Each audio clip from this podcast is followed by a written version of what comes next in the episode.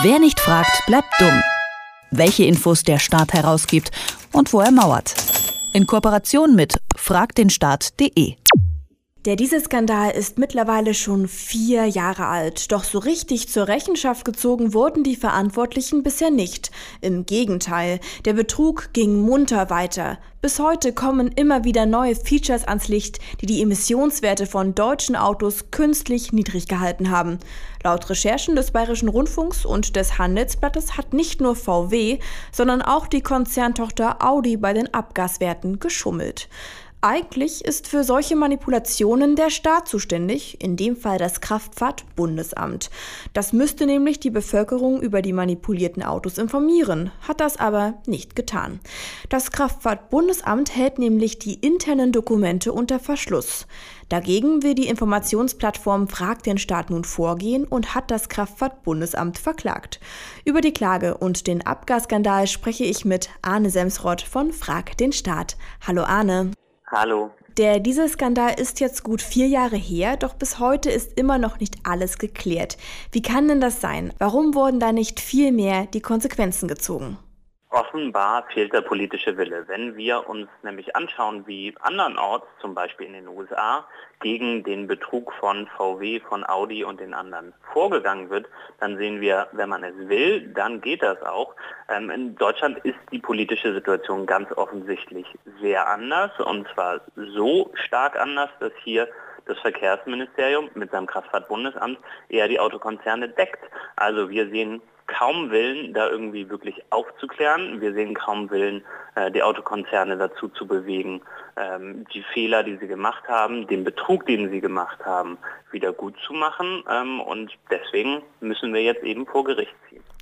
In eurer Klage geht es jetzt ganz speziell um die sogenannte Audi-Akustikfunktion. Was hat es denn damit auf sich?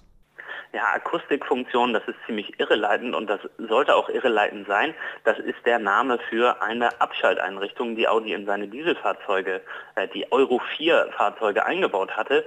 Ähm, das waren diese Abschalteinrichtungen, hat man schon mit VW relativ häufig gehört, die nur unter Prüfbedingungen äh, dann angingen. Also ein äh, Mechanismus, der sich nur dann einschaltet, wenn das Auto quasi merkt, es ist hier auf dem Prüfstand, hier geht es um die äh, Abgasemission, jetzt bin ich mal ein bisschen bisschen sauberer. Das wurde intern Akustikfunktion genannt, hat natürlich mit Akustik nichts zu tun, sondern äh, ist letztlich eine Betrugsfunktion.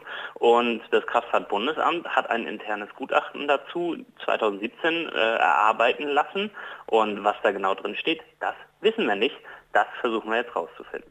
Das Kraftfahrtbundesamt lehnt ja die Auskunft mit Verweis auf den Schutz innerbehördlicher Beratungen sowie dem Schutz gerichtlicher Verfahren ab. Warum will das Bundesamt denn überhaupt die Dokumente unter Verschluss halten? Ich bin mir relativ sicher, dass das Kraftfahrtbundesamt da ganz einfach falsch gehandelt hat und etwas zu verbergen hat. Denn wenn 2017, auch mit einiger Verspätung, es ein internes Gutachten zu dieser Funktion gibt, dann ähm, hat das sicherlich auch Auswirkungen darauf, wie überhaupt die deutsche Politik dieses, äh, diese Abschalteinrichtung sieht und wie sie damit umgehen will. Und dann haben wir natürlich als Bevölkerung auch ein Recht darauf zu erfahren, was genau da drin steht. Wenn man sich jetzt rausreden will mit Verweis auf Gerichtsverfahren, Verfahren, dann äh, lässt das eher nur äh, die Vermutung zu, dass das Kraftfahrtbundesamt da so einiges falsch gemacht hat und das jetzt unter der Decke halten will. Ähm, ich glaube, der Weg, der einzig richtige Weg, müsste eigentlich sein, dass das Kraftfahrtbundesamt dieses Gutachten herausgibt, an die Öffentlichkeit gibt und eigentlich nicht nur das, sondern äh, im Prinzip alle Akten, die es zu diesen Abstelleinrichtungen hat. Ob eure Klage jetzt erfolgreich ist, wird sich ja noch zeigen, aber was erhofft ihr euch denn von den Dokumenten und welche Informationen werden denn da für die Öffentlichkeit relevant sein? Wir wollen wissen, was das Kraftfahrtbundesamt wusste über diese Funktion, also wie viel internes Wissen es darüber hatte.